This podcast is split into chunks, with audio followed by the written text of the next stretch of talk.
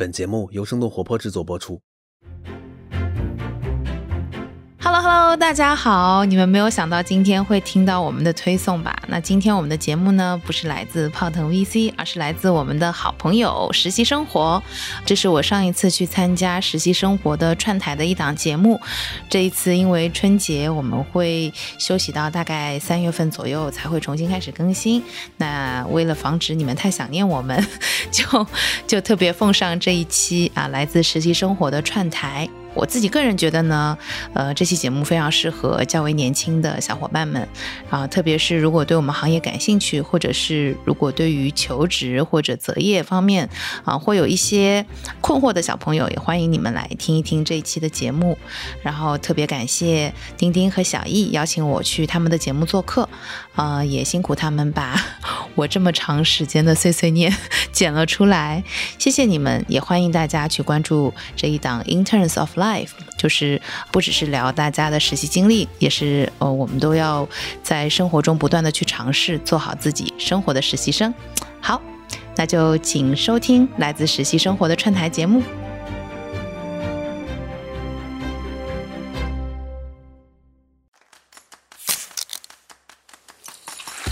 腾 VC 有点东西，欢迎收听泡腾 VC。听身处一线的风险投资人带给你最前沿的 VC 趣闻和冒着泡泡的新鲜观点，让我们聊点冒泡的。泡腾 VC 有点东西。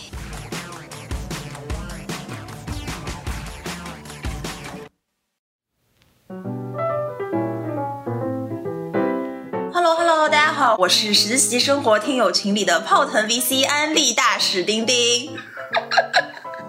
Hello Hello，大家好，我是每期必听泡腾 VC 的潜水网友和默默的颜粉小易。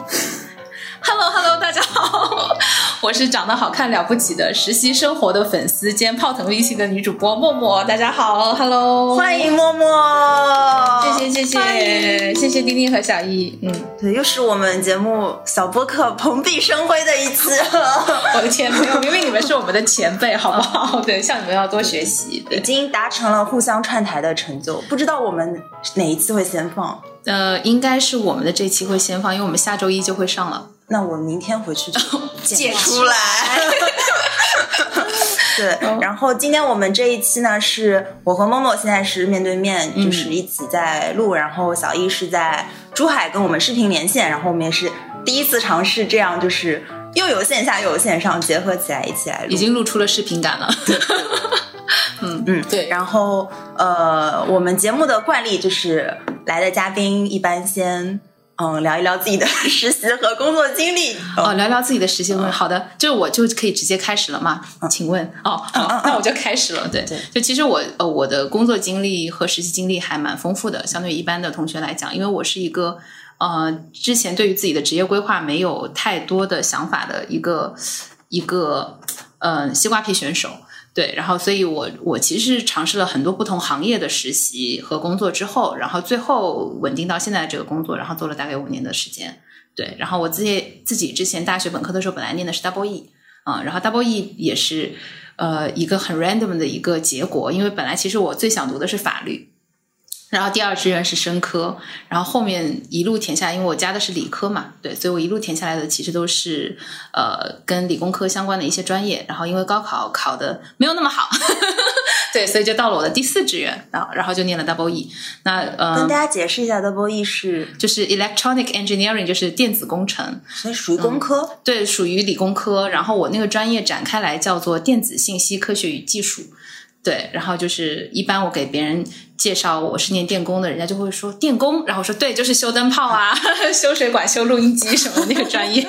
对对。然后但是后来其实我从事的工作，包括实习，没有太多跟自己的本专业相关的，嗯，只有本科的时候，其实一开始的一两份实习，可能是跟比如说呃做工程师啊，或者是做通信啊行业会比较相关，可能是跟本专业关联度比较高的。但其实从呃大三大四开始就做了一些不同的尝试，嗯，然后我的最后一份实习其实是在一个慈善基金会，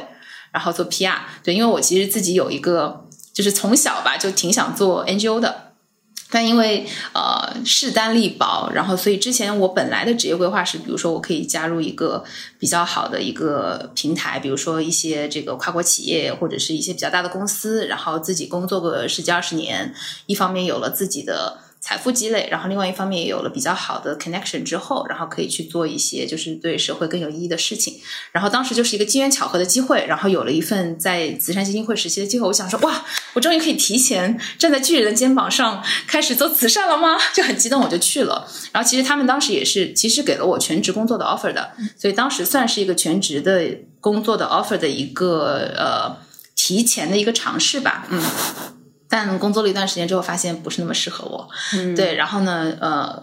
就是之前如果听过我们节目的同学应该知道，我第一份就是毕业之后的应届毕业生的工作是去了一家奢侈品集团做管理培训生。对，然后那份工作是我陪我隔壁寝室的妹子投的。哦，好熟悉的故事。对对对，嗯，隔壁妹子进了吗？没有没有，哦，更熟悉了。对，隔壁妹子后来去做了工程师。哦，对对，然后就是因为当时其实我理工女嘛，然后我本科毕业之前我是其实也不太会化妆，然后每天穿这个校名衫在学校里面晃来晃去的那种。对，然后我其实我根本不知道 LVMH 是什么东西。对，然后当时他就跟我讲，他说：“哎，他说我们要不要一起投这个？因为当时我都想好去慈善基金会了，所以我都没有去海投的那个经历。然后大家都在投的时候，我已经想好，对我就要献身慈善事业了。对，然后当时正好他在旁边，他就说。”嗯，他说 LVMH 就是 LV 那个集团啊，就是就怎么怎么样很厉害，巴拉巴拉跟我安利了一堆，然后就想说哦这么好，那就一起去听听宣讲会吧，然后就跟他一起去投了。因为他当时的流程很有意思，他是你先投，投了之后他会先筛一遍简历，然后发宣讲会的 invitation，嗯，然后你只有到场了之后，他才会给你一个笔试的通知。就很有仪式感的给你一个卷轴，上面还有一个就是 CD logo 的，就是 Dior 那个 logo 的丝带，把那卷轴扎起来，然后那个纸也是那种泛黄的那种厚厚的，就很有仪式感，有有奢侈品感觉，对对对，然后就是。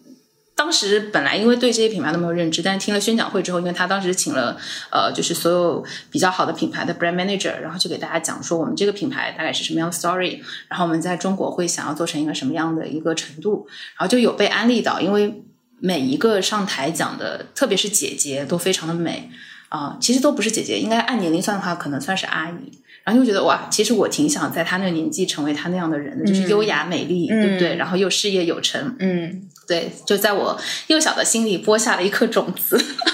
对，就是，但当时其实没有想太多，我还是想要就是去做 NGO 的，嗯，所以但反正他发了笔试和面试的 offer，我就去了，嗯，然后去了之后很有意思的是，第一次的这个呃群面是 debate。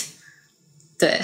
然后就是就是，其实这个还蛮符合呃这个行业的气质的，就是就是嗯，场面其实是挺挺挺焦灼的。然后因为本身这个行业就是女生比较多嘛，然后其实当时跟我一起去面试的女生都是很美的，比如说我们学校的新闻学院，或者是比如说念广告系的，然后或者是一些外文学院的。因为其实文科的女孩子会对这方面的产业比较有感觉，对。然后我是完全。一个门外汉的，对，但是辩论我擅长啊，对，所以就是其实，而且那一场因为没有什么心理包袱，因为我已经想好了，我我是来试一试，我也不是要拿 offer 的，我是想好了要去另外那家公司工作的嘛，对，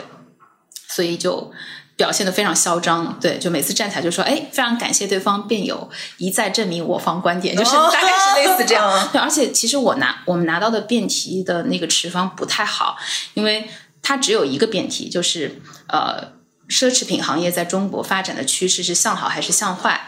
然后我们那一方应该拿的趋势是向坏。我心想说，那我们都已经来面这个公司了，我们还要去变一个向坏的一个方向，对不对？就还蛮有趣的。就是，而且当时其实，在开始辩论之前，还给我们做了心理测试，就是什么画一个房子、一个人、一个树，还有什么画一棵树上有苹果什么之类那种很传统的。嗯嗯嗯。然后我有一次很意外的，其实，在我们公司，就当然这是入职之后蛮长时间了，在我们公司的一个 HR 共享的文件夹里面，不小心的就被我翻到了当时的结果。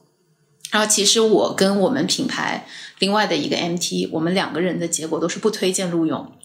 对，然后所以我就觉得很神奇，因为最后我们还是录取了。对，它其实里面有很多，就是当时我们每个人的就是解析，就是说基于你的这个心理测试的结果啊，为什么嗯这个人是不推荐录用的啊？然后我还记得当时就是我的那个 comments 很有意思，他说就是我是一个就是背负了。就是或者是自己给自己呃加了很多来自家庭的压力或者是一些期望的，就是我希望自己在爸爸妈妈的心目中成为一个什么样的小孩，大概是这个意思吧。对，然后就是说可能是属于这方面压力会比较大的，所以不推荐录用。然后另外一个女生反正也是种种原因，然后也是不推荐录用。但 anyway，就是可能在后面的面试中表现的还不错啊，对，然后就去了。这是我的这个第一份正式的职业经历，嗯，然后实习经历我自己印象比较深刻的还有另外一段，就除了刚刚那个慈善基金会的一段以外，其实是我在读 MBA 的期间，然后当时因为我也是我们班年纪比较小的，所以我很少能去选择那些就是正式的 program，对，因为他们基本上针对 MBA 的呃实习生 program，它是要求，因为它是跟 return offer 相关的，所以你至少有五到七年的工作经验才比较合适。啊，然后我当时只有两年工作经验，因为我读 MBA 读的有点太早了，对，然后呃也是很 random 的，对，看我们的那个职业就是 career center 的那个呃抛出来的职位里面，然后最上面的那一个我就去投了，然后投了我面了我就进了，对，然后进的时候还有一个小插曲，就是我去面试的时候，其实他给了我一个 case study，然后但是当时我完全不知道什么是 case study，然后他给了我一张纸，我就直接给了一个答案，然后老板就。懵了，就是他也不知道，哎，这个人怎么回事？不按套路出牌，一个问题都不问我就直接给我一个答案。对，然后我是事后才知道，原来那是个 case study 的。啊，但是那份职业就是让我知道自己虽然有很多的短板，因为我跟其他的可能商科学生相比，我缺乏比较多的商业方面的基础知识。对，但是我的学习能力还行，所以在。因为他是在一个医疗器械的战略部门嘛，对，所以就是当时跟那个老板也学了很多，呃，一个是学了很多工作上的技巧，然后特别是跟这个战略，然后以及投资相关的，然后另外一方面也是觉得自己肯定了自己吧，就是觉得自己的学习能力还可以，对，然后所以也为后面不断的转行埋下了伏笔。嗯，我是不是讲的有点散？哦，非常顺，非常顺。OK，好，对，所以是做了就是医疗器械 strategy team 的这个实习之后，你觉得自己其实还蛮适合这种商科的类型的。对，其实，在那之前我一直挺迷茫的，因为我本身当时去年 MBA，坦白说，是因为呃，我不知道我就是什么样的职业方向是比较适合我长期去从事的，就是我只知道说，可能那个不是我想要的，就是我知道说，哎，可能呃，加入一个就是民营的慈善机构。不适合我，因为呃，当时只试过这几个方向嘛。然后做工程师可能不适合我，然后在奢侈品公司工作可能也不太适合我。对，但是我其实不太知道我还能做什么。但是读 MBA 的话，好处是让我接触到了很多原来来自不同行业背景的同学，然后且他们其实。工作经验，因为我们 average 是二十九岁左右，二十九岁，那你其实也就是已经工作了，可能有六七年平均的年龄，对，所以他们都在工作上或者在职业上比我要多很多的经验。那我看到他们的状态，其实或者是听他们的一些分享，我可以大概的了解我自己可能会有一些什么选择。但是当时我就是我有一个原本比较坚定的是说，我自己其实不太适合做 consulting 或投资。对，因为因为当时我会觉得，对，因为当时我就觉得。我一直对自己的设定是，我觉得我是个理工女，就是我是一个比较 nerdy 的一个人。然后我觉得，呃，我看到的就是，比如说在 consulting 或者是在投资行业做的比较好的人，都有一种金光闪闪的，然后就是比较比较 sharp，然后也比较 aggressive 的那种感觉。但我自己不是这样的人，嗯，我觉得我又温和，对吧？然后又木讷，然后我觉得嗯不太适合我，对。然后但是因为当时机缘巧合做了这份实习之后，我就觉得哎，其实我也并不是不可以。对，原来就是这样的工作，我也是能 handle 的。对，然后当时印象最深刻的是，我入职的时候，第一份工作是我老板交给我一个很简单的任务，就是他给了我一个 financial model，然后给了我一个 PPT，大概是五十五六十页的一个 PPT，然后他就说，你就把这个呃更新过的 model 里面的数字重新填回到这个 PPT 里就好了，就很简单，对不对？就是就是填空，对，就是找到这个 model 里面对应的数字填回去，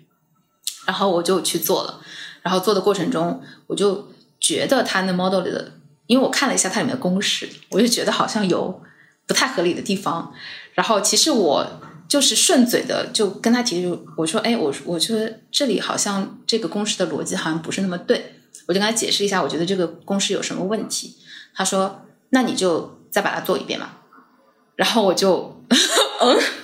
我就当时就，嗯，那好吧，试一试，对。然后我就重新做了一遍，然后做完了之后，这是我第一周唯一的工作。然后到礼拜五去找他，然后他就跟我讲，他说我来跟你 review 一下你这一周的那个工作表现。他就跟我讲，他说是让我出乎意料的满意的，对。然后我当时就很惊喜，因为我觉得自己不太行。对，然后但是他给了我一个还蛮正面的评价，而且他当时跟我讲，他说你面试的时候跟我说你自己觉得自己财务功底比较弱，然后觉得这方面不是你的特长，然后他说，但是经过这一周的表现，他说我觉得其实不是这样，他说我觉得你其实学习能力很强，然后给了我很多正面的肯定，然后在那个之后，其实他也教给我越来越多，就是相对来说可能比如说会更高难度系数的一些工作，而且他真的很好，因为他会比如说有的时候他让我画一个 slide，他会拿一张 A 四纸出来。然后用手绘的方式，我也我之前 leader 也是这样的，对，然后我就觉得哇，他真的就超 nice，然后长得又很帅，对对，然后哇，真的是那段经历对我来说是是一个帮助我去找到自己边界，或者是帮助我去突破自己的舒适区的一个一个。很好的一个一一个助力吧，对对对，所以在那之前，其实我完全没有想到自己会看这方面的工作机会，因为你想，我是一个连 case study 都没有去准备过的人，对，因为我周围的同学，他们但凡是想要去找一些偏投资类或者是偏 consulting 的工作的同学，天天晚上都会小组。聚在一起，然后互相在那边 break case，对吧？然后，然后，嗯，我就觉得，第一，我有点懒，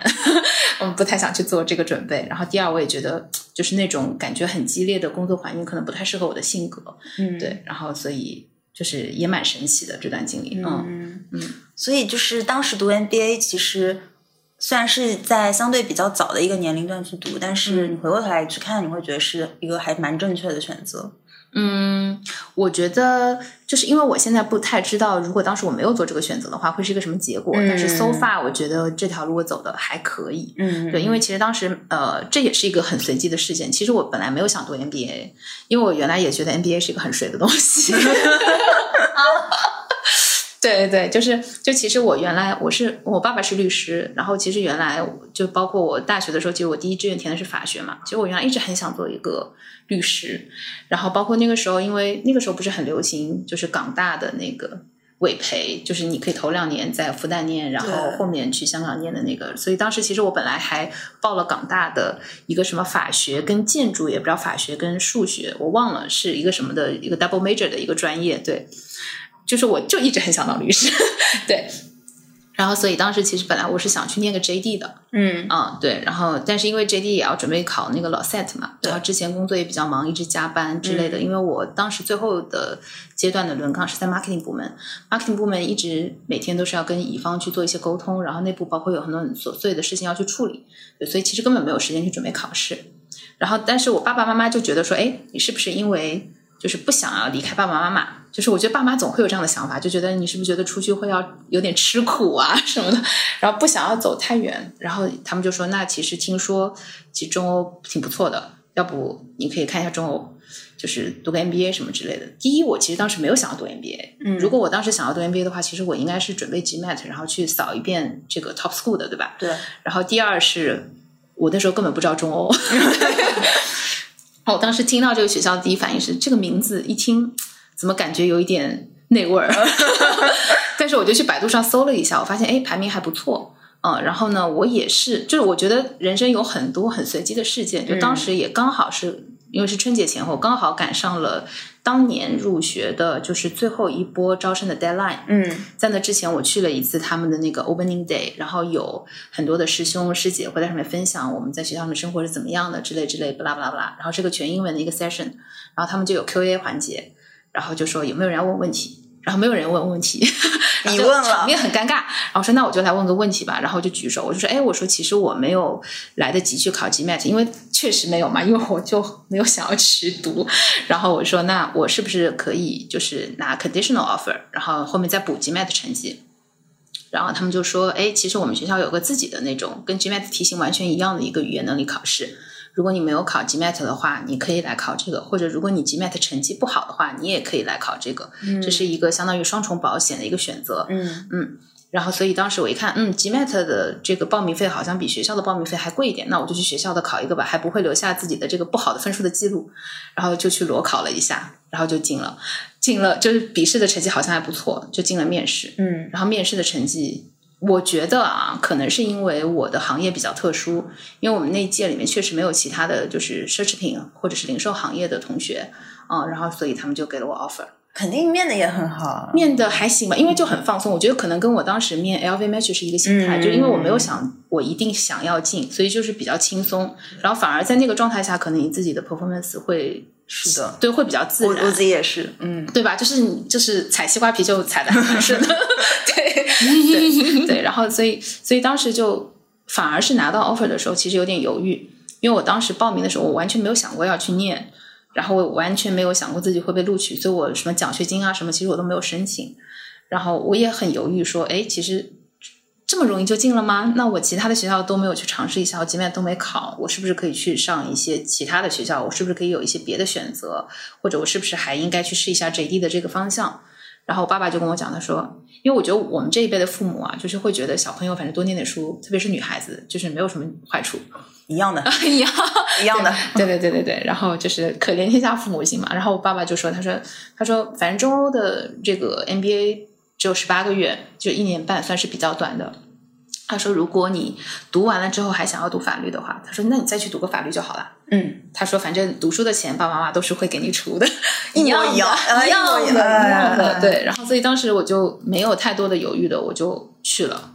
对，就去读书了。然后，呃，后来包括我也其实很幸运的找到了那一份实习，然后以及就是毕业了之后，也还蛮顺利的找到了我后面的后续的几份工作。对，所以就是其实对于我个人来说，因为我之前完全迷茫的状态，然后我觉得我现在的工作是我真正喜欢，然后也适合的工作，所以早早一点去念 MBA 是早一点帮我去梳理到人生的一个正确的方向。嗯但可能对于很多自己本身已经比较有想法的同学，就是可能他已经想好了，我这辈子也不是这辈子，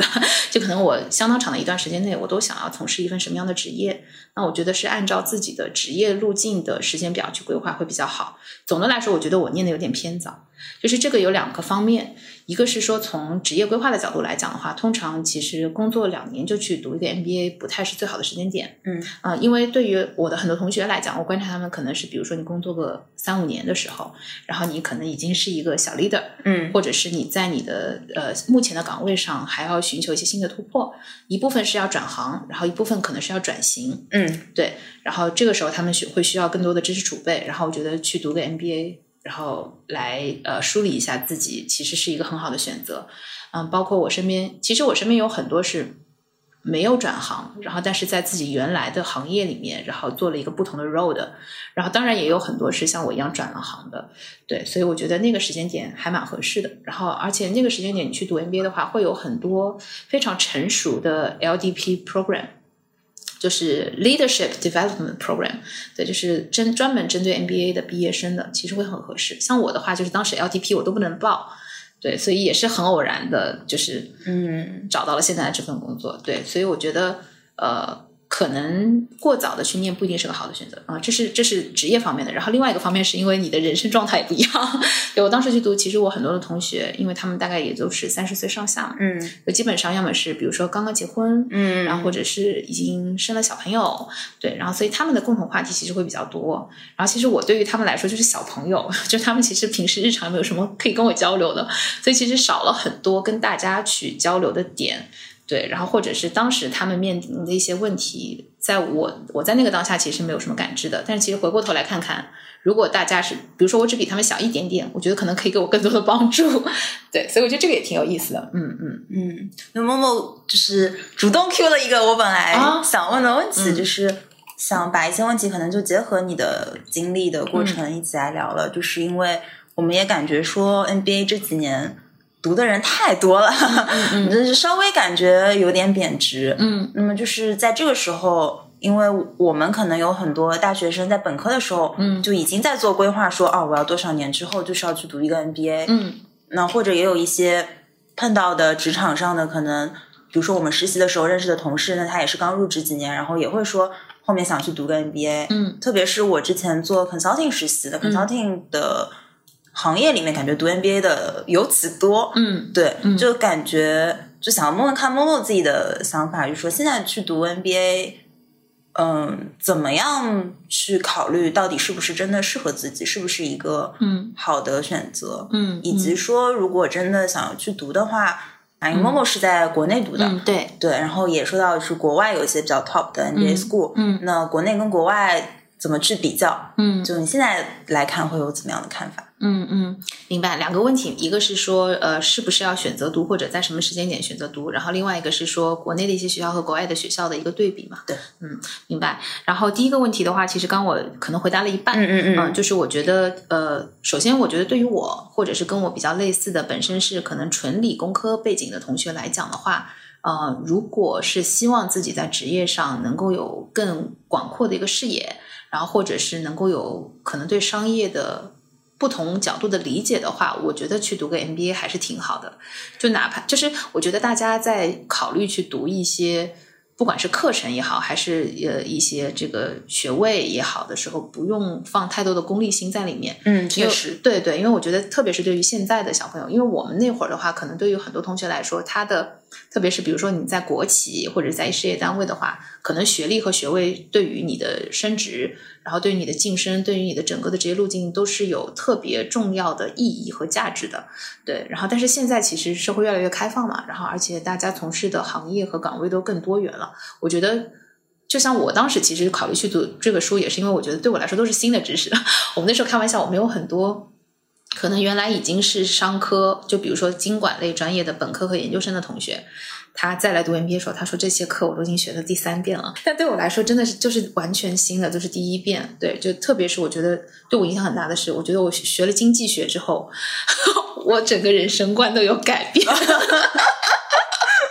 真的，真的，就是我觉得，就是会换一些不同的角度，然后来看待这个世界和看待一些事情。对，所以我觉得，呃，对于我自己来说，至少是从知识的储备上，然后以及就是整个人生观和看待世界的方式，都有一个很、很、很、很呃很重要的一个价值。对，然后但是如果是我们把它一定要和自己的职业规划和职业选择，就是呃必然的联系起来来看的话，我觉得可能就是每个人都会面临的情况不太一样，就不一定是一个到底是加分、减分还是怎么样的一个结果。对对，因为对于很多，比如说他职业正好是在上升期的时候，他是否一定要在这个时间点选择去读书呢？还是说？他读个兼职的，还是说，因为有很多，特别是比较优秀的同学，如果他要去国外读书，可能他的这个职业路径就断了，对吧？他再是否会再选择回来，或者是他是否就留在国外？对，这都是每个人要去从个体的角度去考量的。嗯嗯，我有一个特别亲的学姐，然后我记得之前她跟我说。呃，他本身也是毕业之后就直接进了投行 IBD，、嗯然后我记得他之前跟我说，现在去读一个 MBA 要一百多万，嗯我这一百多万为什么不用来买一套首付？感觉被现实压垮了，嗯嗯嗯。就感觉挺多要考虑的因素。嗯但我觉得确实就是我很认同，就是刚刚某某说的这个。嗯。然后其其实我自己也没有到要不要考虑读 MBA 的那个嗯。阶段，但是我觉得可能类似的，我们这个年龄段也会有的一些想法，说，嗯哦，我进了一个大公司，是不是一定会怎么样？那可能类比说，嗯有一些人会觉得，哦，我读了一个 MBA，会不会我之后的职业道路就顺了？嗯就是我觉得还是不要。就不能百分之一百说我依赖于这一个东西，是的，我觉得，我觉得还是要从就是你自我提升的角度去考虑需不需要读这个书。对就是不能把它当做是，就是就它有可能是一块敲门砖，但它一定不不会是一个救命稻草。对，就不能是说你就是走投无路、走投无路的时候，觉得哎，我是不是读这个书，我马上人生就可以打开一个新的篇章？其实不是这个逻辑。对，对，因为哪怕是就是很好的学校的 MBA 毕业生，也会有比如说找到的工作可能不是那么如意，或者是像我们有很多可能，比如说他本身工作经验还不错的，嗯，也有可能他毕业的那会儿，因为他本身的起点比较高，那反而是可能不一定能找到比他之前有很大提升的这个工作，对，很有可能就是比如说平跳，或者是就是可能我如果要选择转行的话，我还很有可能要屈就一下，就也会有这样的情况。对，那对我来说，反正都是我当时我记得，就是我的实习工资就已经比我之前全职的时候要高很多了。对，羡慕。所以，所以当时对我来说就是。就是都是加分，因为我念的毕竟早嘛，对。但是我刚刚也有讲，其实早念也有早念的不好的地方，对对。所以我觉得大家去考虑是否要念书的时候，也要考虑自身实际的情况和你对念这个书的，就是预期是什么。这个就和刚刚的第二个问题比较相关了，就是关于我们到底是选择在国内读还是在国外读。我觉得有一个最简单的判断的标准，就是如果你想要在哪里就是继续你的职业生涯的话。嗯，然后你可能选选择在哪里读会比较合适，对，因为大家都知道 MBA 其实，呃，很多人开玩笑说他其实就是去 social 的，然后或者是去玩的，去结识新的朋友的。嗯，我觉得呃，确实就是他会有这个部分啊，因为大家去读这个书的时候，可能都希望除了课本或者课堂 professor 给你灌输的知识以外，然后你可以得到更多的社会经验。对，然后这个不一定是说 social，而是说我刚刚其实有提到，比如说我会向我的同学，然后或者是像一些比如说师兄，然后对吧，师姐，然后去看看他们的职业经历，然后以及他们对于我的这个职业规划的一些建议。对我觉得这个都是非常的有价值的部分。那嗯，其实这个就会跟你。未来毕业之后选择就业，或者是选择不管是创业也好，还是加加入什么样的公司也好，会非常相关。嗯，我身边基本上选择，比如说去北美读书的很多同学，他是因为以以后可能就希望想要在美国去生活啊，然后他可能就觉得在那边的话会是他呃。在国外去呃开始他的一段新生活一个比较好的一个起点，嗯，对，然后反而是比如说像我们中欧，其实我们是呃也是英文教学的，所以我们有很多的这个国外的学生，对留学生，然后所以他们选择来中国读这个 MBA，恰恰是因为他们看好了就是国内的机会，他们觉得中国是一个可能可以想到的，就是最富有机会的。一个就是全球角度来看的话，一个一个一个发展中的一个市场，对，所以他们当时很多人选择来中国读 MBA 也是出于这个考虑。确实，他们毕业了之后都很积极的在找在大陆工作的机会啊，然后也有很多人留下了。我有个同学最经典的是是一个西班牙同学，因为大家应该知道欧洲其实近几年的经济比较一般，对，然后当时他们这个呃过来读书的时候，那边也是有很多国家，比如说希腊什么有。在破产之类的，对对对，所以他们其实，在本地其实找不到太多的这个发展的机会，啊，更多的是维持一个生活的现状，嗯，对。然后那个男生他呃娶了我们一个中国同学啊，对，然后所以他就在中国安家了，这是第一。然后第二呢，他当时是其实选择了一个，就是你可能很难想象，他他去了海尔，哇哦，对，就是就是他他选择了一个非常非常 local 的一个企业。然后他就包括去海尔的话，他其实要去青岛工作的，对。然后呢，他在海尔工作几年之后，他现在在小米，在小米上市前，其实加入了小米，对。然后所以就是这就是一份很不错的一个 职业选择，对吧？然后所以你反过来看的话，其实它也是一个案例，就是说，呃，如果你想要。在什么样的地方去发展你的事业的话，很有可能你去那个地方读个书，对你来说，不管是生活还是职业上，都是可能会有一些帮助的，因为帮助你去更好的理解这个市场嘛。你想，他娶了中国太太，很有可能，比如说他的工作语言中中文的占比就可以多一点，对吧？可以帮助他更好的去做一些事情。然后呢，他又是一个站在中国的这个呃企业的背景下，然后拥有全球化视野的人，对我觉得这个也很有有很大的帮助。那呃，当时因为。我自己是选择去美国交换了半年的时间，对，然后所以也体验了一下在那边的学习生活。我觉得从学习的角度来讲，和从这个学习的课余生活来讲，没有什么太大的不同。嗯，对，然后可能更多的不同就是，比如说会去学校里面进行招聘的企业会不一样。嗯，然后呢，呃，同学的构成会不太一样。嗯，对，每个学校，因为呃，其实有很多的 MBA school，它会有一些 focus。比如说，我们大家都知道，像这个法国的一些学校，它可能就特别偏向，比如说时尚消费或者奢侈品管理的方向。然后呢，比如说像这个我去交换的杜克，他可能像医疗系统的管理，他就会非常擅长。嗯，然后就是如果你是有一些行业上的侧重的话，很有可能就是这些方向也会是就是那些企业的 target school。就他们会更倾向于去这些学校里面招聘自己可能潜在的这个 leader，对吧？对，然后所以嗯，我觉得这个也是一个考量的方向吧。嗯嗯嗯嗯，嗯，对于我自己来说，因为就是当时没有多想，对，就选择在国内读。但我觉得呃从我身边的朋友看起来的话，基本上还是按照这个大方向来选择的。嗯嗯嗯。嗯，然后默默就现在进到了觉得非常适合自己，然后非常开心嗯的 VC 行业。嗯嗯对，当时为什么会进到 VC 行业？啊，这个也是一个 西瓜皮事件。对，这其实我刚刚有聊到，本身我读 MBA 的时候，我是没有想过要做这个 consulting 或者是投资方向的，嗯嗯因为我觉得我的人设不是不合适。啊，真香，真香。对，就是对，的确是真香定律，对对对，万物都逃不过真香。对，当时是，其实我呃，NBA 毕业之后，我第一份工作是去了英孚。对，就是教育和这个之前我实习的医疗两份都是我觉得哎，就是对社会来说肯定是很有价值的，然后且是一个长青的行业。对，所以当时其实本来那一份呃医疗器械的实习我也拿了 return offer，对，然后但是因为它的时间表吧，就是跟我们那个毕业的时间表，呃，当中还有一段的距离，对，所以后来正好英孚来招的时候，就是他们也很喜欢我，我觉得英孚企业我还不错，然后所以当时我就去了英孚，然后但是那份工作呢，就是。非常 typical 的，就是适合女孩子的工作，就是钱多事少离家近了，对，就是爸爸妈妈最喜欢的那种类型的工作，对，然后又是教育行业嘛，所以其实做的还挺开心的。然后是很偶然的，在我一个好朋友的生日聚会上，我那个好朋友是做 PE 的，对，然后遇到了我之前就是呃卖方的同事，对，就是就是当时我们还不是同事，对不对？然后当时就他就看到我，他说哎，他说你是中欧毕业的，他说那你感不感兴趣？因为我们最近因为很多人跳槽了，然后就所以我们很缺人，你愿不愿意来试一试？然后当时我就当配了三分之二，去了那家精品投行。呃，哦，对对对，就是虽然我当配了三分之二，但是还是比我 MBA 之前的工资要高。呃，对，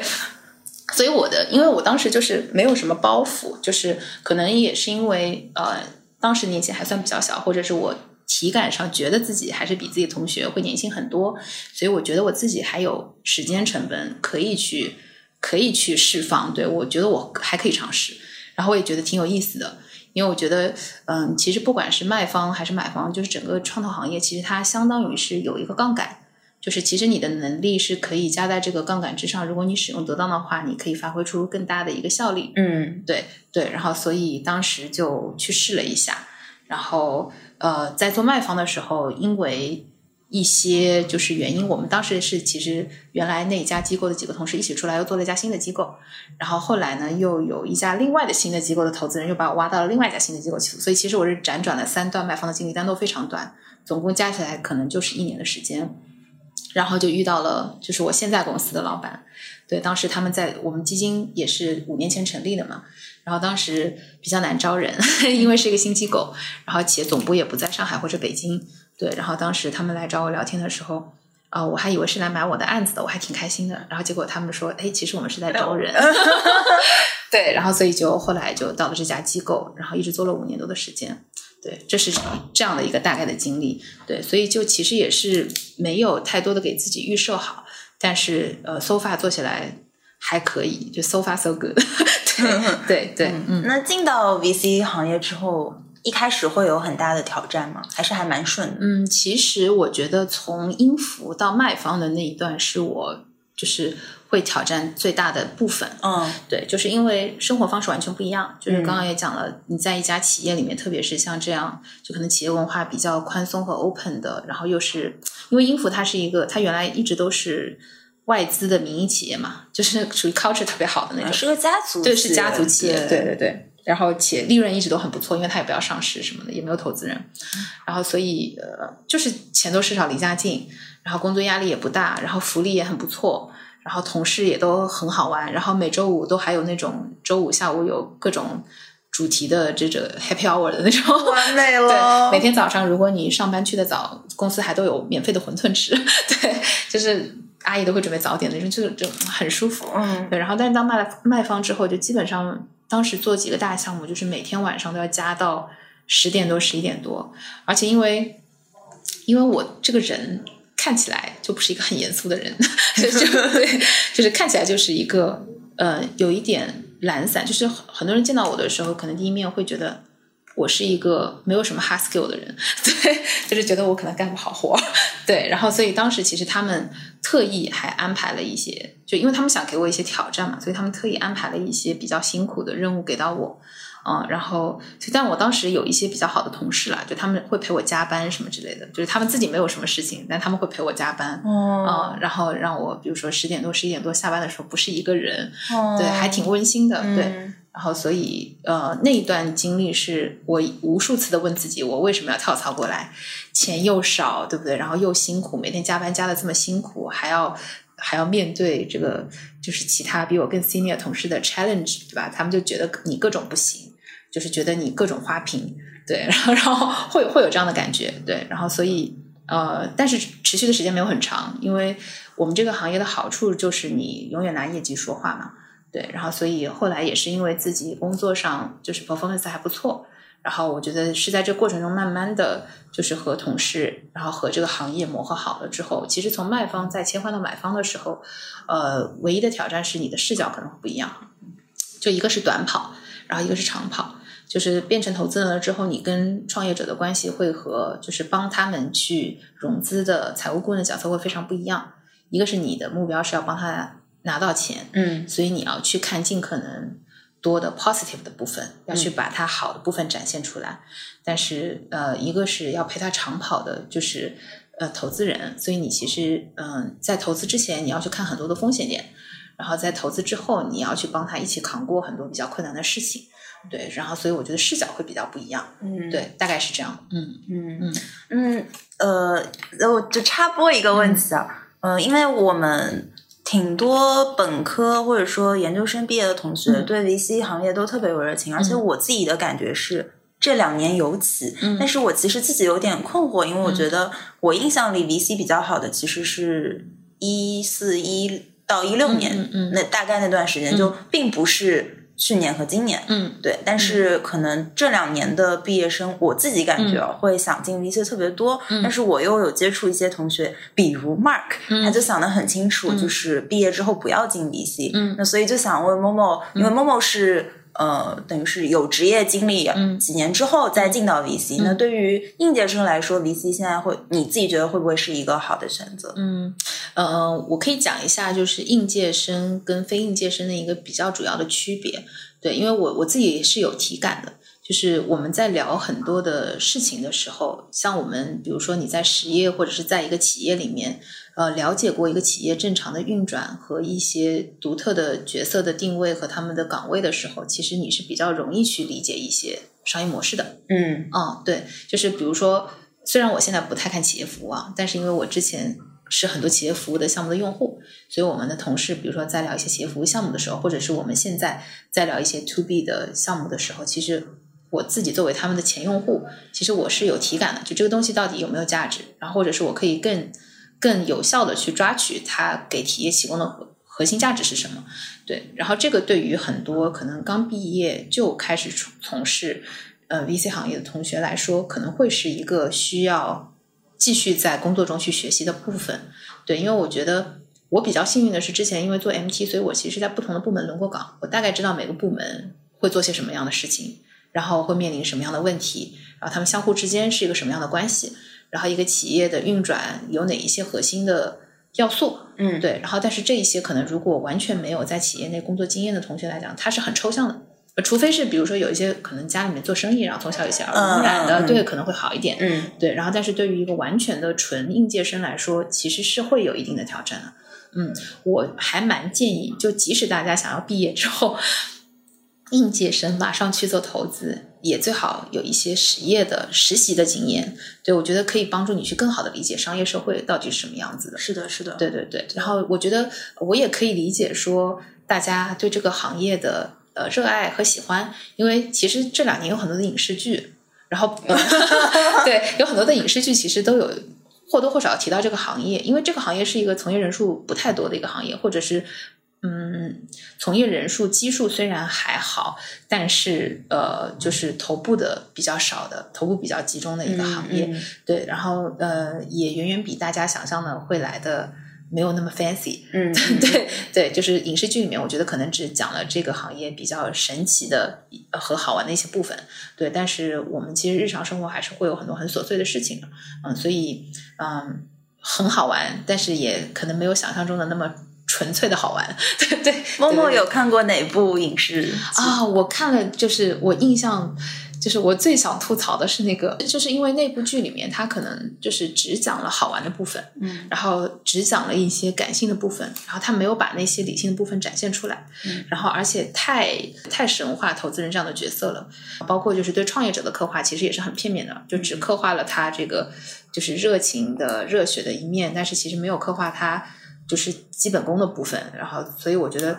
嗯，我希望大家看到这些呃影视剧的时候，就是被点燃的是说，我对于一些未知的世界，然后未知的事情的好奇心和热情，然后但是不是一头热，嗯。对对，就是我希望大家还是呃，不管是创业也好吧，对，还是选择去做投资人也好，就是还是更多一点自己理性的判断和梳理，嗯嗯嗯，对，嗯，影视哦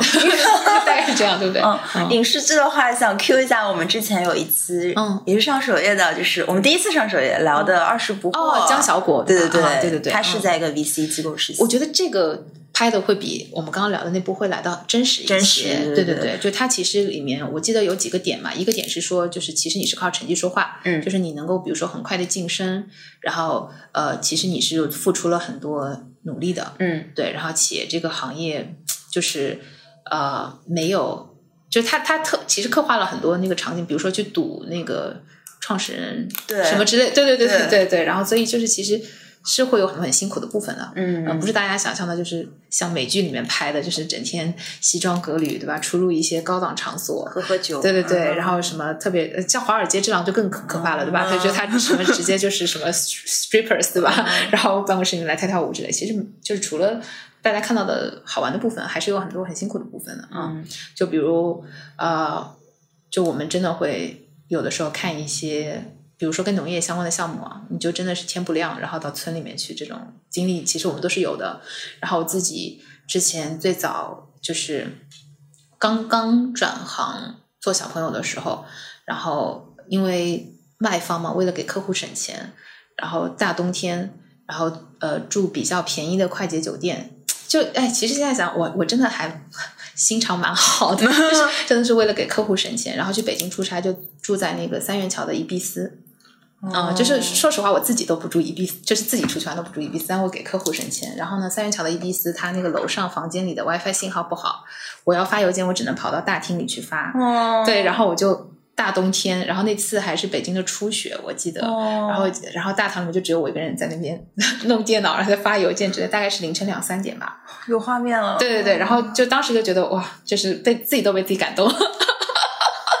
对，就是就是会有一些辛苦的部分啊，然后早上也经常，比如说你为了节省时间或者为了安排的紧凑点，你都要赶最早的飞机，就是七点十分的那一班。那我可能四点多就要起床，然后五点前就要出门，然后赶到机场，然后晚上也是，就是可能比如说你要赶最晚的飞机，嗯。对，就是经常会有这样的经历啊，就是可很有可能，嗯、就是这是呃很多人可能不愿意去选择这样工作的原因，对，就是他还是有呃比一般的工作要辛苦的部分呢，对，因为我也做过正常的朝九晚五的工作，然后也做现在这样零呃也没有零零七了，对，也做现在这样就是时间比较需要特别高灵活度的工作，对，所以我会有一个比较，嗯嗯刚刚默默说了，就是针对应届生来说，呃，到底建不建议直接进入 VC 这个行业嘛？然后默默是已经就是在 VC 这个行业做了五年多，然后其实也想问一下，就是我理解。就是 VC 更像一个，你是说它是一个单独的行业吧？我觉得它更像是一种视角，就是它可能不是用第一人称，而是用第三人称去看待某个行业。但是，呃，像默默之前不是做过奢侈品啊、消费啊这个行业嘛？然后那时候做的是实业，然后现在相当于是呃做非实业，但是在大的行业方向上其实没有太大的呃变化，所以还挺想问，就是说，那我觉得就是这种实业跟非实业，嗯、在就是职业道路上和个人发展上有什么主要的区别吗？然后像你看过，嗯、这么多你的朋友们，嗯、大家会在这两个中间反复横跳吗？还是说，其实大家终归会找到一条更适、更适合和更属于自己的路？哦，我觉得这个问题超级好。对，因为其实呃，我们行业里面有很多的小伙伴，他之所以会选择要做，不管是卖方还是买方，其实很多人都是想好了自己要创业的。就他们其实会更愿意站在这个视角去看，就是用一个尽可能高效和密集的方式去看各种不同的行业，然后来锁定一个自己愿意去以后为之付出更长的职业生命的方向的。对，就是这个是一个蛮常见的现象。哦对对对，因为就小易讲的特别对，它其实是一个不同的视角，嗯然后而且你在第三方，其实你是把呃很多的方向摆在同一个平台上去做比较，对，然后是一件挺有意思的事情，对，因为呃你其实最大的机会成本就是你的时间，因为你不做这个行业，你其实就会去做另外一个行业，对吧？然后所以我觉得这是一个蛮有意思的点。嗯，然后但是如果是呃来选择就是实业和非实业，或者我们就说投资创投和这个呃就是加入一个企业也好，或者是自己创业也好，这两者之间的最大的区别是，就比如说我自己，我觉得我就是不太适合创业做 CEO 的人，对，因为我知道我自己是一个很犹豫的人，就是天秤座，我就思前想后，希望 balance 很多东西。但其实我觉得，嗯、很多的创业者他其实可能在某些方向上，他需要有自己的坚持、热情和偏执的，然后也需要很果断，他需要去做很多不完全百分百正确的决定，因为有很多时候他资源有限的情况下，他只能去就是可能要牺牲掉一些东西，然后去保住另外一些东西的时候，其实是一个很艰难的决定。我觉得这个就很不适合我。对，然后但是呢，就是有很多喜欢自己从零开始，就是手把手的把一个东西做出来的这样的人，他是非常适合去做实业的。对，就是当你看到你的很多的工作业绩和你的成就的时候，特别是当你做出一个东西来的时候，其实那种成就感跟我们投中一个企业的成就感可能是不太一样的。对，就是或者是说我们我们很多的成就感可能是隔一层的，就是我们是被投企业来成就我们，其实嗯，对，但是真正去做企业的人，他是自己去成就了那个 business，对，所以这种感受是会挺不一样的啊、然后可能需要的呃呃特质也会有些不一样。比如说做实业的人，他会更需要在某一件事情上有自己就是极度的热情和坚坚持和坚韧。对，就是特别是当他碰到困难的时候，因为他是不能 hold back 的，对吧？就是他你一定只能坚持下去，把这个事情咬牙做完。但投资人他永远是可以在不同的行业中、不同的项目中，然后来做选择的那一个人。对，所以就可能还不太一样。嗯嗯嗯所以呃，我可能回到就是 VC 这个嗯行业或视角。那我觉得，其实这个行业需要的人嗯的最突出的特质是什么？因为我觉得肯定不是行研或者建模，嗯嗯嗯嗯。是沟通吗？还是眼光 sense？哦，呃，我我讲一个很有趣的故事吧。对对对，就是呃，我我之前在那个交换的时候，我去杜克那边那个交换，因为当时其实我也没有想好我自己要就是做投资，对吧？其实当时我想好的是我要去医疗器械公司，对，做那个 strategy 了。然后，但是当时有有一门课排课排的比较多，然后我们几乎所有人都选了叫 negotiation。对，然后我自己一直不觉得我自己是一个很会谈判的一个人，然后呢，但是就很奇妙的，而且英语又不是我的母语，对，但很奇妙的就是在那节课的，就是前三节课上，因为我们每节课都是会有随机的，呃，现场给的一个 topic，然后呢，随机的去配对找你的就是谈判的对手，然后很奇妙的就是前三节课我都是我们班的第一名，就而且我们的那个。就是题目其实很好玩的，就是你其实是只有最后你们两个聊完了之后，就是你们两个拿到的信息是不一样的。只有你们两个聊完了之后，我们把所有人的这个谈判的结果给到老师了之后，老师 review 了，我们才知道双方的这个底牌是什么，然后你到底谈的是不是一个对你来说好的 deal。我也有过这个课，对对对，嗯然后？呢，前三节课我都是我们班第一名，嗯对，然后以至于就是从第四节课开始，每次抽的时候，就是我的对手方每次老师说谁抽到默默的时候，然后对方就直接会爆粗口，就是我不要抽到他。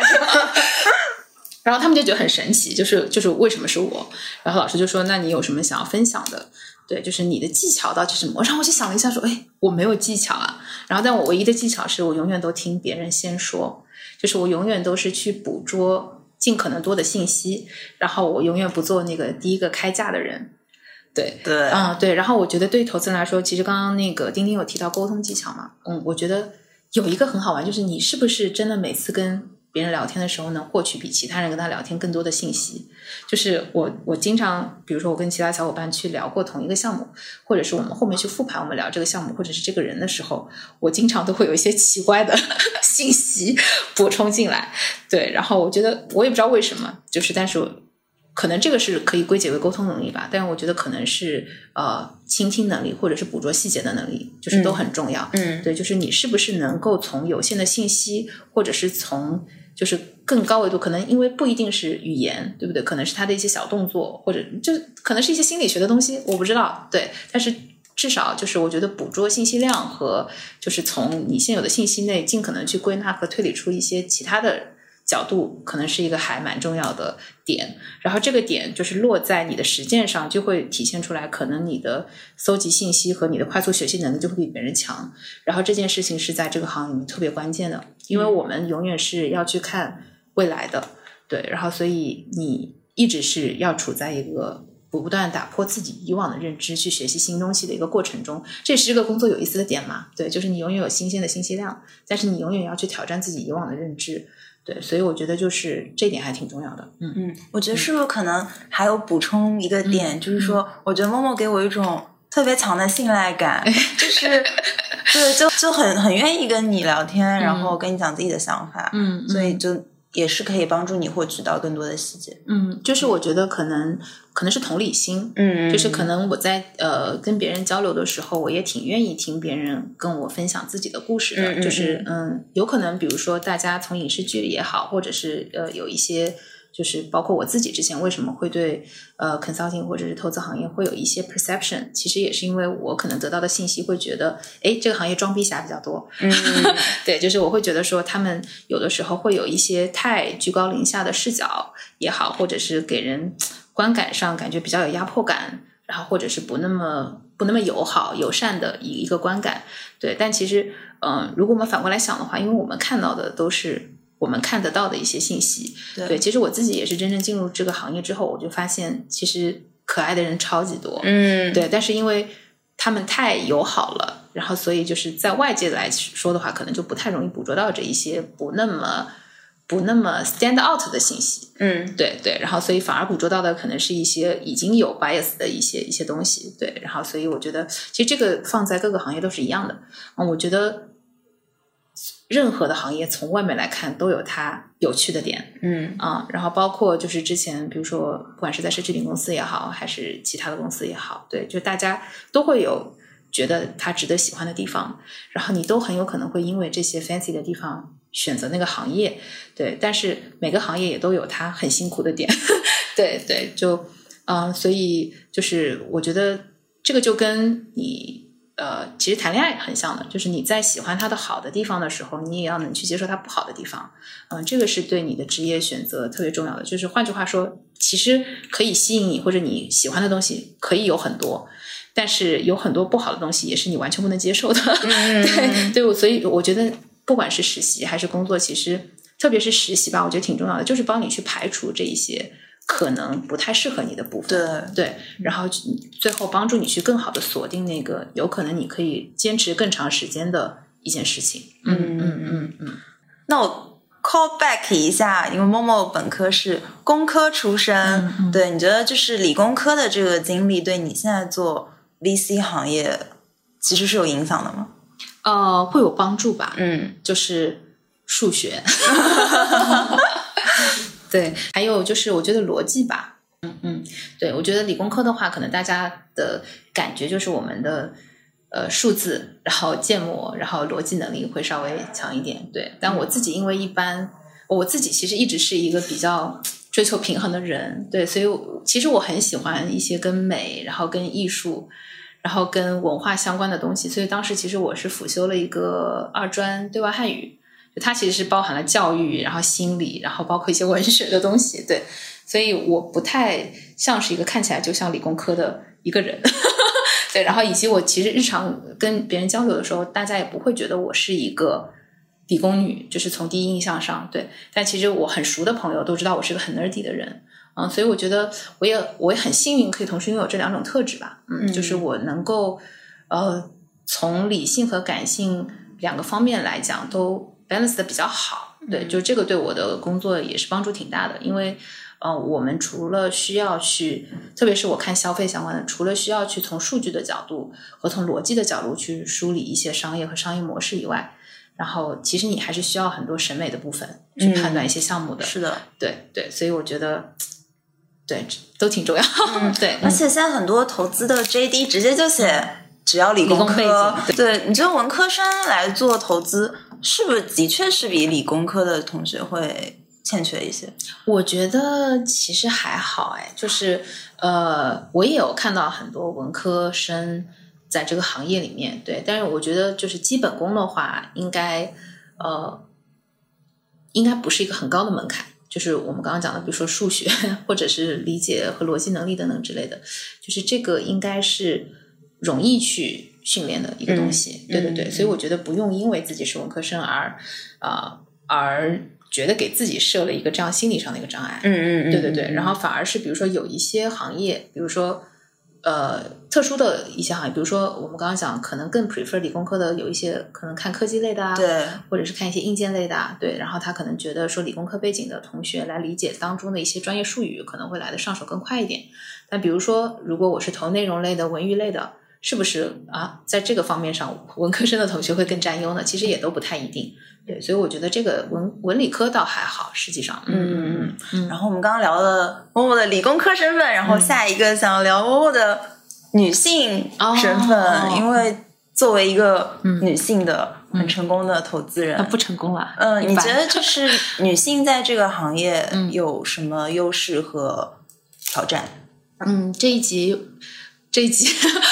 不是这一集这个问题，在我们那个就是 VC 美少女的那一集，其实我们有聊过，就是女生从家当时她开玩笑，她说女生可以问，就是可能不那么聪明的问题，然后不不会被人家 challenge，对吧？然后呢，我觉得其实这个刚刚跟我们说的就是女性她的倾听能力和她的沟通能力，可能先天的是会比 general 的男生会来的好一些，然后且因为她给人的压迫感一般也不会有那么强啊，就是大家会更愿意跟你去吐露更多的信息。对，所以我觉得这是一个优势吧。劣势的话就是体力上喽，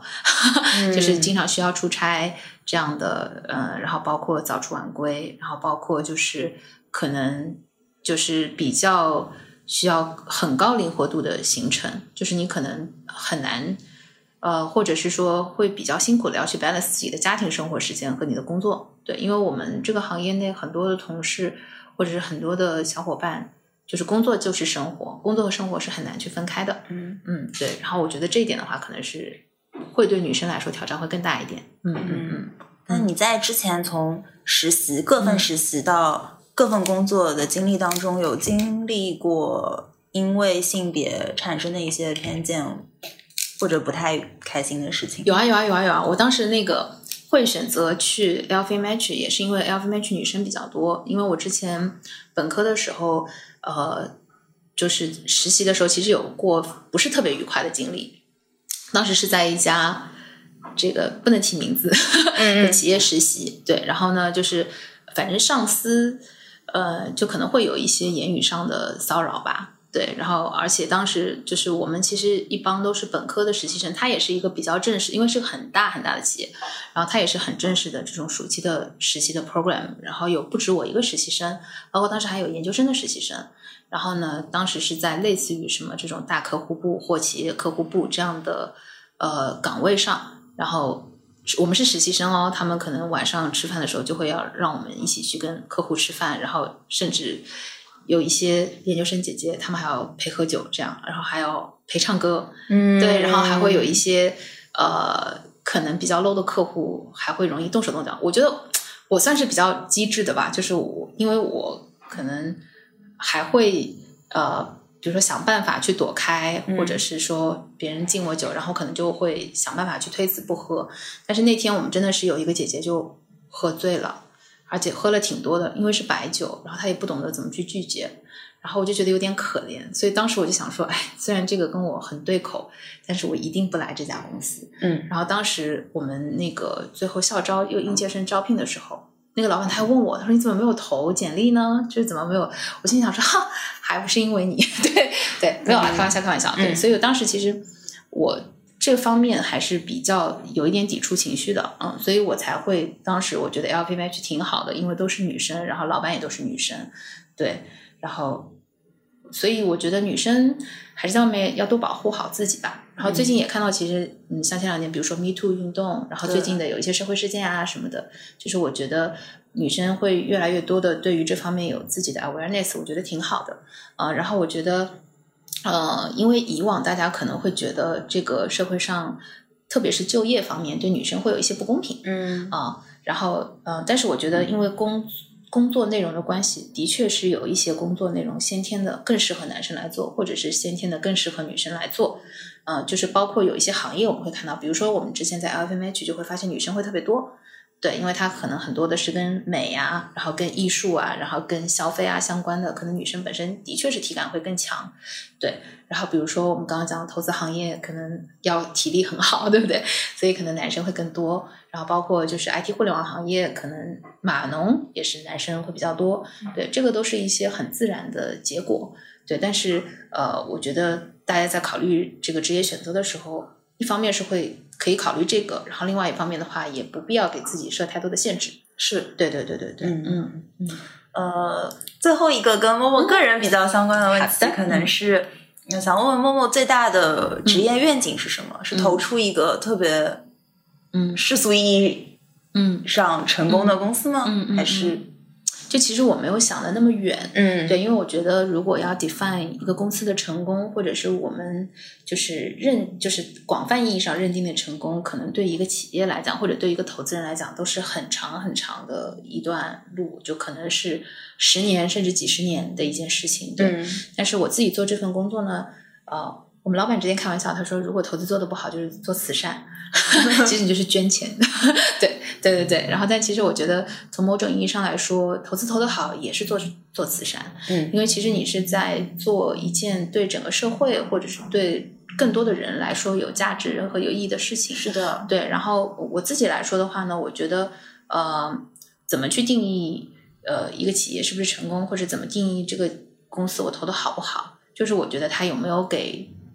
大家的生活带来一些向好方向的价值，有没有带来一些改善？对，就是我们之前一直提美好生活嘛，对不对？嗯嗯。就是你不管这个公司做的多大吧，但它其实做的是一件就是有正向价值的事情，我觉得这就让我觉得很开心。然后这个事情不管是在短的时间维度还是长的时间维度，其实我们都可以很容易的去判断。对，然后所以嗯，大概是这样吧。嗯嗯，谢谢默默，对，就对自己要求比较低。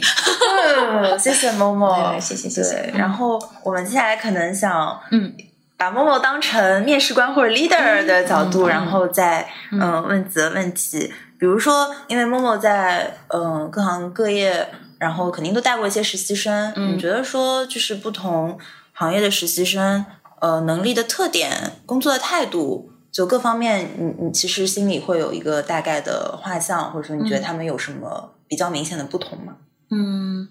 其实我觉得从大家的特点上来说，因为其实我们现在能够见到的，包括我之前的公司里面，我们能够见到的实习生，大家的教育背景和这个成长背景其实都蛮优秀的，很卷，对啊，对对，就很卷，对，就这个其实，嗯，应该说是一个。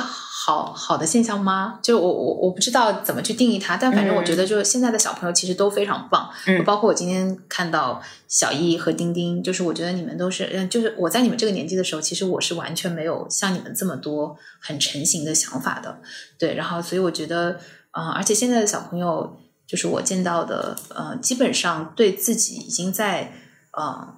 比较早的时间段能有一个相对清晰的规划。就比如说，他真的是在本科，比如说大三、大四的时候，他都已经很明确知道自己以后可能想，或者是不想，或者是更愿意去从事什么样类型的工作。然后在那个时间点，他也已经在为这个方向去做积累和准备了，包括他自己去找的一些实习，然后包括他自己去参加的一些活动，得得到的一些信息。嗯，包括我们的听众，其实有很多也是这样的嘛。对，所以我觉得挺好的。啊、然后呃都很好，就是就是如果一定要区分行业背后的不同的话，其实还真的没有太看到，嗯。嗯，就是我觉得都很棒，而且大家的能力都很综合，这个是我看到的最大的和我们那个时候的不同。对，因为我们那个时候其实更多的是一个被推动的一个状态，就比如说我们当时没有太多选择的是你自己是什么专业的，基本上你就应该找这个专业对口的一些实习。嗯嗯，但现在的小朋友就是我看到跨界的、跨专业的，然后去勇于做各种尝试的很多，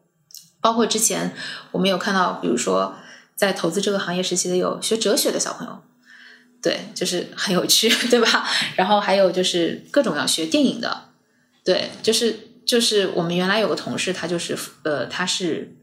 主修是电影专业，然后辅修是一个什么专业，我都忘了，辅修是文学还是什么之类的，但他最后也做了投资，对，所以我觉得嗯，就不用给自己设太多的限制吧，就勇于去尝试，因为其实大学选择专业的时候，很多人对于职业。和职业规划是没有任何概念的，而且那个时候大家很有可能是从来没有在任何一家公司有经历过工作这一件事情的，嗯，因为很少有中学生会去做实习，对不对？所以大家对于很多的专业的认知其实很抽象，其实只知道这个专业的名字和它背后可能拥有的课程体系。那这个只是你日后会学到的知识中的其实很小的一部分，嗯嗯。然后，而且我们之前经常说，其实你真正开始工作了，你会发现工作内容和你的专业知识可能是完全就是不匹配的。所以，大多数人都是在工作之后才开始真正的对于这个工作和这个职业的学习的。嗯，所以我觉得不用给自己设太多的限制。嗯啊，然后但是我觉得，嗯，能够让自己就是尽可能的多的去看更广泛的知识和更广泛的尝试更多不同的实习方向，可能是对大家来说更有意义的。嗯，对，就像我自己就是东踩一下西踩一下，但是回头来看，虽然跟这个行业没有直接的相关，但是每一份工作对我呃目前的工作都是有其实很相关的、很强相关的影响的。嗯嗯嗯，就是每一步都有意义的。嗯，跟我们节目的 idea 也是一样的。对对对对对，哎，我是希望大家多多尝试。对，因为我觉得你们这个名字起的很好，哎，就是你们是讲说我们是因为你们的名字叫实习生活，但是你们的那个英文名叫 Interns of Life。对对，其实我觉得就是在我们生活中，其实也是这样的一一个心态会比较好，就是广泛去尝试嘛，就是嗯 nothing to lose，对吧？我觉得特别是现在小朋友，啊，大家其实家庭条件又好，然后你们又在一个特别好的一个时代，然后呢又是就是我们国家对不对？感觉是非常不错的一个 booming 的一个状态，然后。各行各业都有一些很多新的机会，是不管是文化还是商业各个方面，对，所以我觉得就是太幸运了，好吗？就很羡慕你们，对，就希望自己，哎，可惜我已经是就年近半，没有办法，对对对对，哪有对对多多加油吧，多多加油，嗯，因为我最近有一个综艺特别火嘛，叫《令人心动的 offer》第二季。然后我和丁丁其实也打算聊这个话题来着，然后我们就看到网上有很多的点评，呃，以以及包括这个呃节目里面，它有那个类似陪审团，就是观观察厅这样的一些呃专业人士的点评，我们就发现就是。就是做过 leader 的人，其实对小朋友从能力到性格上的观察都是特别一针见血的，就感觉我们像是那种楚门的世界，就是一个镜头被大家看着，然后我们对我们所有的就不只是你工作结果上的东西，包括你所有的过程，包括你整个人展现出来的性格和特质，就是。呃，非常赤裸裸的展现在了全国观众的面前。那对于我们来说，就是回想到自己以前实习的时候，也会觉得还挺后怕的。我觉得就是老板可能看出来了你很多的心思，但是他不说，所以我们会觉得就是，嗯，然后。呃，我在看网上的一些点评的时候，以及这个节目里带教律师在选择自己嗯想要带的同学的时候，其实他们都会提到一个字，两两个字叫做潜力。嗯，就是他们其实是希望选择那些有潜力的人，而不是现在看起来、呃上名牌学校有好的背景，或者说呃这次结果做得非常好的人。所以我就很想问一下，就是默默觉得你是如何去判断一个小朋友的潜力的，以及我们应该其实如何去打造或者说表现自己是一个有潜力的人？哇，这个问题，嗯，我想一下这个问题该怎么回答？因为我觉得其实呃嗯，其实刚刚讲的就是我们对于很多比我们更年轻的同学的判断，其实是来自于他们给我们的很多反应嘛，就是因为信息。就是因为信息是死的，就是他们比如说简历里也好，或者是他的各种经历也好，是信息的一部分。但是我觉得，通常不管是面试还是日常工作中，大家都会更关注那个反应的部分。对，就是我觉得这个是最真实的，能够呃展现出你这个人的所谓的潜力也好，或者所谓的你的性格也好的一个部分。对，所以大家在给出 comments 的时候，通常是说这个人在自己的行为或者是在自己的。这个 reaction 当中暴露了一些什么信息？对，所以我觉得，嗯，其实其实我们不会在见第一面，然后没有任何互动的情况下，就很武断的对一个人下出判断。然后大家呃，可能在观察实习生也好，或者是观察这些同学也好，日常工作的情况下，因为他自己毕竟是过来人，就是有很多事情是我们自己可能年轻的时候也做过或者经历过，或者是我们也看到过的。所以在对你很多的反应可能会有一些预设，就比如说，哎，我觉得你很有可能会这样做哦，对不对？或者，哎，你很有可能会遇到这样的问题哦，然后你遇到这样的问题，你很有可能会怎么样去处理哦？所以其实是在这点上是有一点点信息不对称的啦，因为毕竟以前老话说什么“我吃过的盐都比什么什么的多”，对不对？大概是这个意思。对，所以并不是所谓的上帝视角，而只是因为他经历了比你经历了更多的事情。对，然后呢，再讲回到那个潜力的部分，也就是说。呃，当他看到超出他预期的一些反应，或者是当你给到就是超出呃你这个年纪或者是你的经验也好，你的背景也好，呃之上的一些反馈的时候，其实就有可能会有一些加分。对我觉得这个才是所谓的潜力吧。就像那个再举一个综艺节目的例子，是之前那个小四的那个叫什么演员什么演员请就位。演员请就位，对不对？就其实那个里面也有聊到关于潜力不潜力的部分，就是可能同样两个演员表现都不是很好，为什么我 pick 了这个？是因为哎，我在发现经过我短暂的调教之后，他能够很快的有一个提升。其实这个是在他反，并不是他演的时候怎么样，而是说他在后面的反应当中给到了超乎预期的一个表现，所以让大家会有对他有了一个改观。所以我觉得就大概理解一下是这么个意思吧。嗯，学习能力强，他还不完全是学习能力，因为有很多可能，比如说你性格上的一些东西，因为你的即时反馈你是来不及反应的，很多是你下意识的一些动作，嗯，对，然后所以这个是很容易暴露你的一些其他特质的，嗯，对对对对对，嗯，包括就是以前不是经常呃，大家会看一些小故事，是说有一些大企业他会在面试的时候搞一些行为测试。对，其实这个也是暴露你就是除了简历以外部分的很重要的东西。嗯，就是总的来说，就是我们要做个好人。对对对，我们要尽量做个好人。就你不知道你做的某一件小小的事情，可能会对你的人生带来什么样的影响。嗯，对，嗯，默默就前一阵也有在招实习生嘛？对对对，招到了吗？呃，还在看。哦，对对对。那你招的时候，你会特别希望实习生有什么样的？嗯，从实实用性的角度来讲，其实我们会其实比较 prefer，比如说有一定的相关的从业经验的，嗯嗯嗯嗯。但是呢，就是我觉得，如果是你希望他未来成为是有 return offer 的，就是未来会成为你的同事或者是全职员工的话，的确会像小易说的，你可能会更关注他的潜力部分。嗯，就他可能通过一段的时间的学习。他可以更快的成长。那其实如果我们拉到更长的一个时间维度来讲的话，目前的这个起点差一点点，其实就不那么重要，因为我们更在意的是他未来的那个走向，就是未来他的终点和未来它的这个上升的曲线的斜率到底是什么样的一个表现。嗯嗯嗯嗯嗯。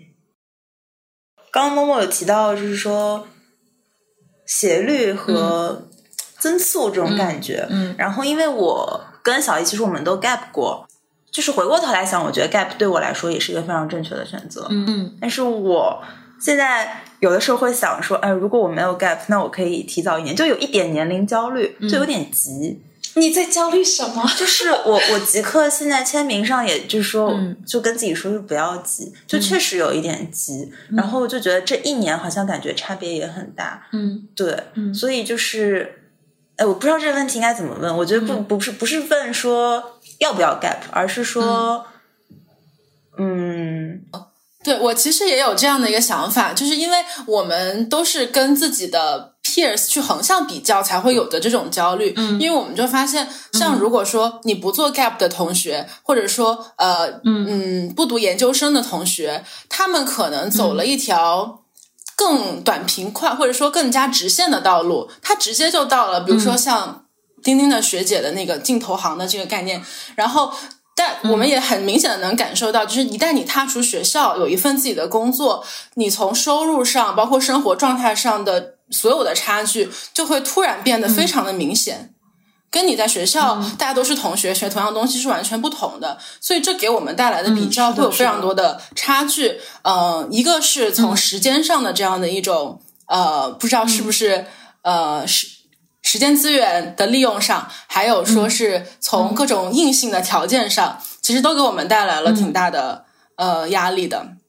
所以说，想听梦梦你怎么看？还是说我们是要在意这个压力，把它化成我们的动力呢？还是说，其实把时间线拉长来看，其实这些都没有那么重要？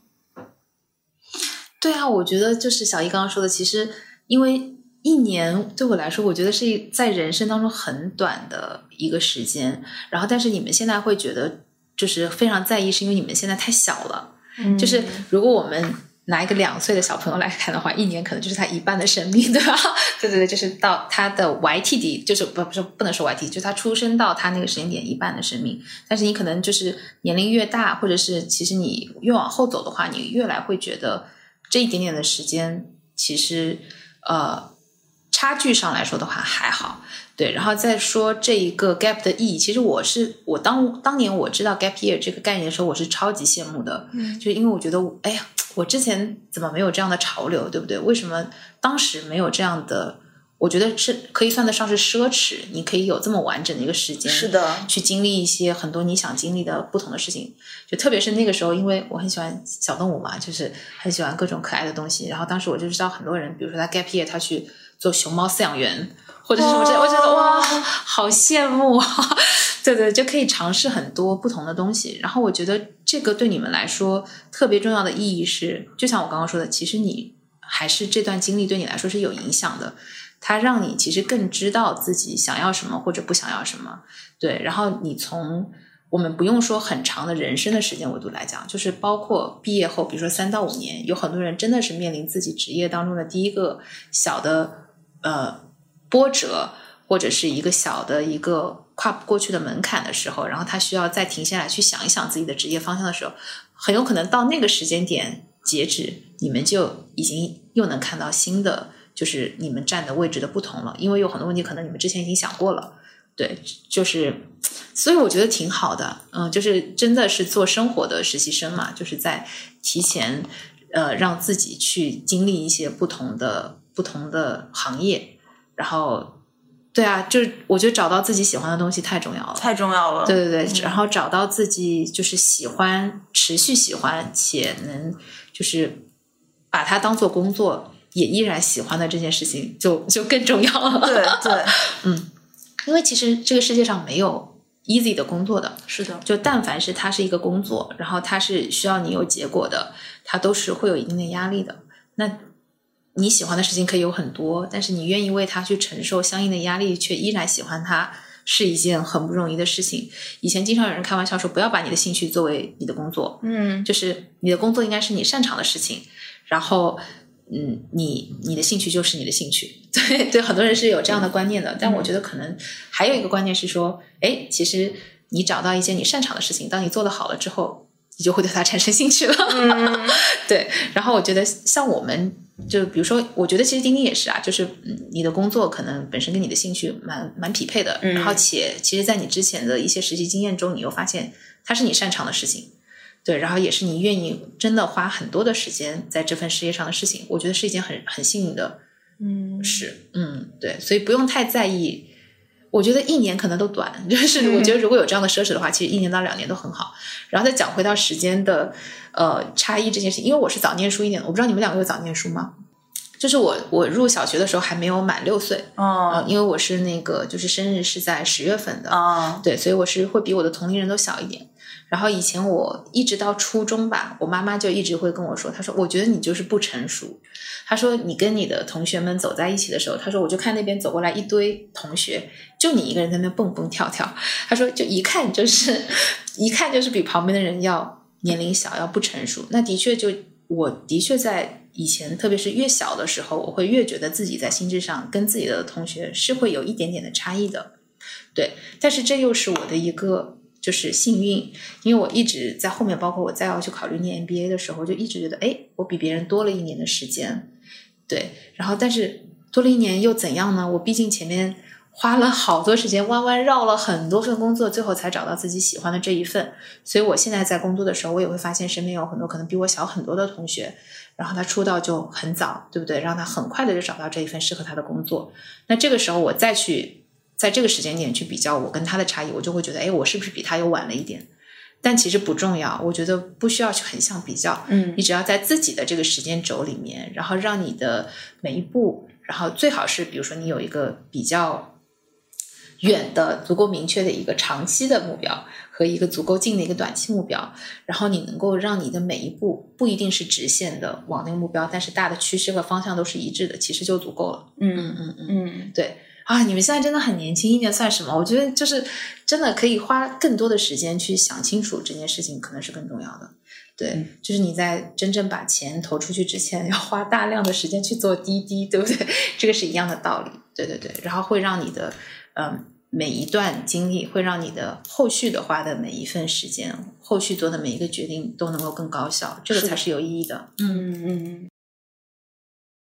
啊，默默刚刚说了好多，就觉得好有。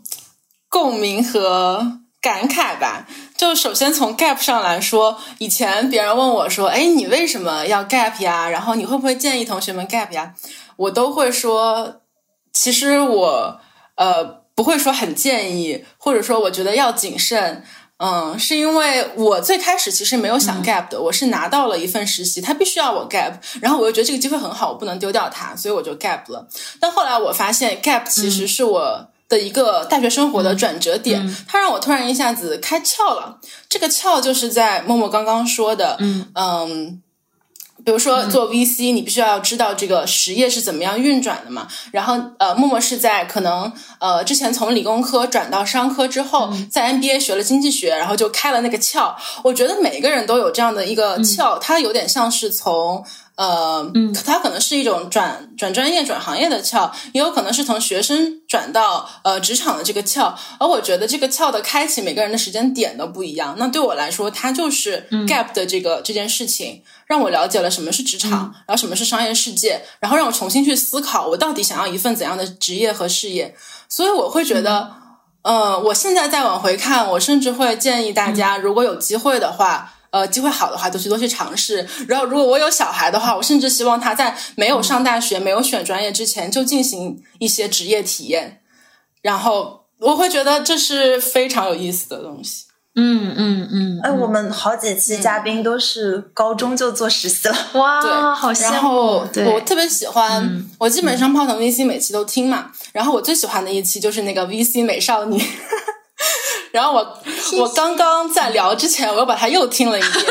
然后我发现最后就是总结到了两句话，就一个是默默说，兴趣是最好的老师，嗯，还有一个是那个 B A I 的投资人从家说，嗯，不要在意你的起点有多高，嗯，其实我刚听到这句话的时候，我是有点诶。为什么是多高而不是多低？因为我觉得好像十几年前，呃，我们都会因为那段那段时间刚好是什么改革开放，然后很多人下海，所以那个时候我我感觉大家都是在说啊，不要在你的起点有多低，你就要去干苦活吃苦，呃，等等等等，然后你就可以出头。大家是这个理念，然后我们很多父母也是这个理念。但是到现在新的一批年轻人，就是我们这一批人是不一样了，大家很在意自己自己的起点有多高。就是说，呃，因为我们总是希望做那种职场火箭，希望自己嗯。快速的能达到一个 对对，快速能达到我们的想法，或者说现在确实有很多的途径让我们年轻人能够快速展现自己的能力，然后快速去积累财富。那这个时候大家都会很在意，我毕业出来我就要有很高的起点，但是。机会就就那么多嘛，不是每个人都有这个机会。然后，嗯，我觉得刚开始的起点也不代表就是日后的发展，所以就还挺感慨的说。呃，这句话不要在你的起点有多高，然后，嗯，我也会把默默和从家说这两句话写在我的本本上，每天提醒谢谢谢谢。对，我再补充一点，其实那个不要在意的自己的起点有多高，对于大家，比如说想要。换方向或者换行业的同学来说，也也挺重要的。就是其实我刚刚有提到，我当时从音符，然后换到整个创投的这个大的环境下的时候，其实我是当配了很多的。从家他当时他也是，他是从呃呃二级市场，然后做了记者。对对，就是所以不要就因为大家都会考虑自己放弃的机会成本是什么嘛。但但是我觉得，就是如果你的大方向是你更有确定性或者更有热情的一件事情的话，我觉得不用太在意自己之前过往已经取得的一些小小成就。对对对，嗯嗯，可能会有一点点冒犯的问题，因为呃，默默之前有一段经历是从这个精品投行的卖方转到了这个买方，但当时的买方是。刚新开始成立的这样的一个呃 VC，但我们现在能看到五年之后，就远景资本已经是非常厉害的 VC 了，甚至说就是新的呃成立不久的 VC 里面，就是成长速度非常非常快，就是结呃投出来结果非常好的。那当时嗯默默在加入的时候，有没有这种 concern，就是说这是一个新的 VC，然后呃我这个到底在我未来的发展呃前前景有多大？默默有这种 concern 吗？还是说？其实你很相信这个合伙人，也很相信自己的能力。其实说实话，我当时就是跳槽来我现在的公司的时候，我是没有想过自己会在这里待这么久的时间的。说实话，对，因为当时其实第一，我我不太确定自己是否长期的会在创投这个行业留下去，因为当时其实我做的时间也不够长，我只是做了一年的卖方而已。然后第二是确实像你说的，因为我们也算是一个创业公司嘛。对，然后当时也是刚刚起步，但我是比较在意自己和什么样的伙伴在一起工作的。当时我来这边也是因为我们公司虽然有只有不到十个人，但里面有好几个小伙伴都是我之前在工作中有接触过的，我觉得非常靠谱的人。然后我愿意跟他们一起，我觉得就是呃，大家经常开玩笑说风险有多大，收益就有多大，风险和收益是成正比的。对，但是呃，选择职业的时候其实也是一样。对，包括现在有很多小朋友，比如说他选择在早期加入一些创业公司啊，然后包括我们看到的有很多成功的也好，或者失败的也好，创业公司也好，一定也是有很多人在他有很大不确定性的时候就去加入了。对，所以自己对于这一份事业和职业的热情，然后以及你选择和什么样的人在一起工作这件事情，会远远在呃在你判断的时候，嗯，是可能高于你的那个对于风险的厌恶上的。对，所以我觉得，但是每个人的风险偏好会不一样。对，然后特别是比如说有一些年纪更大的人，他可能考虑到一些家庭的压力，特别有一些男孩子，他会说：“哎，我要养家呀，对不对？”所以他就很有可能会去选择一些风险相对来说比较低的一些工作。对，但每个人站在自己的那个视角和立场上，都会做出不同的选择。就比如我们当时，其实小易讲的的确是没错。那我们基金其实当时也面了很多人。然后我相信也给到了一些其他的同学有 offer，那一定是有来了的，然后又没有来的，然后有后悔的，然后有觉得自己的决定没有错的，对。然后我觉得，但站在那个时间点，呃，你是不会做出错误的选择的，因为你所具备的信息量就是那些，你没有办法去预测未来发生什么样的事情。嗯，对对，所以只能说我很幸运，